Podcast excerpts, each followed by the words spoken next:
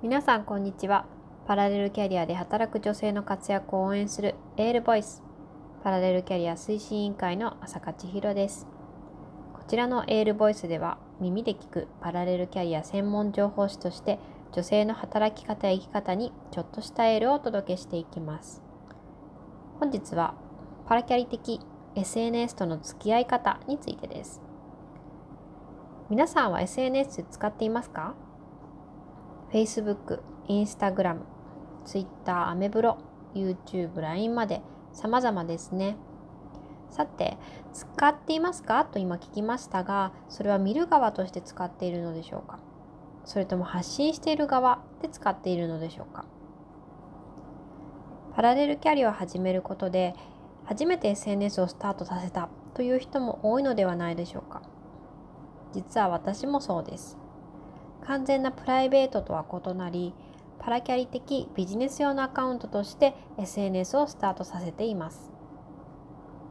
この SNS と上手に付き合えるかどうかもパラキャリをうまく回せるかどうかのポイントの一つです。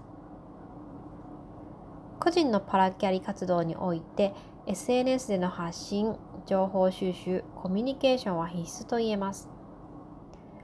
個人でサービスを提供したり活動を広めたい場合いきなり企業と同じように広告費をかけることはできませんし自分の素性がわからない状態ではサービスや活動内容の思いも伝わりませんよね。どんなに自分の熱い思いや考えがあっても発信しなければ、えーと、全くないのと同じです。自分のサービスを知ってもらいたい。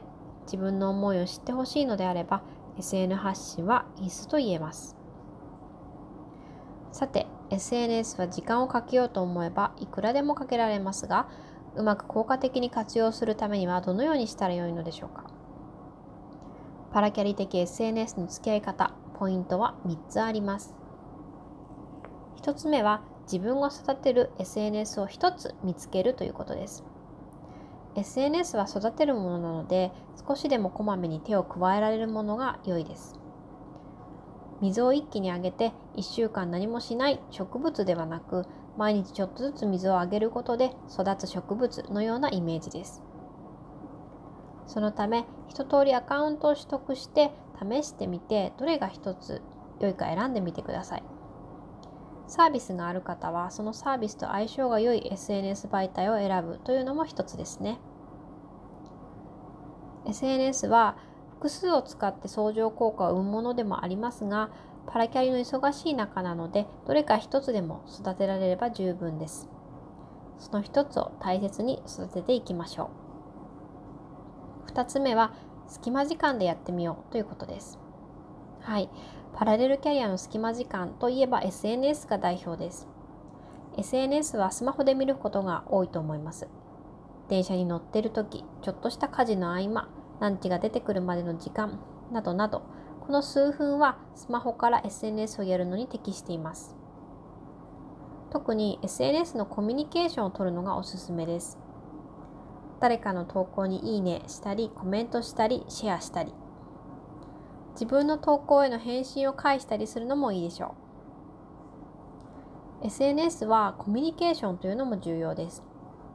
自分の投稿ばっかりアップしていても実は半分しか活用できていません。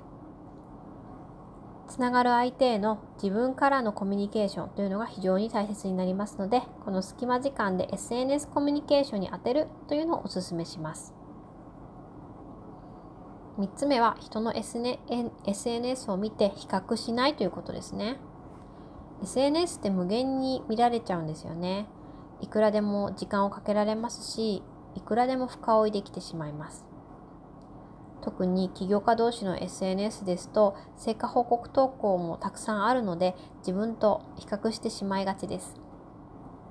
そんな時ですね一度深呼吸して自分の頑張っている過程を改めて認めてみてください。パラレルキャリアって人それぞれペースが違うものです。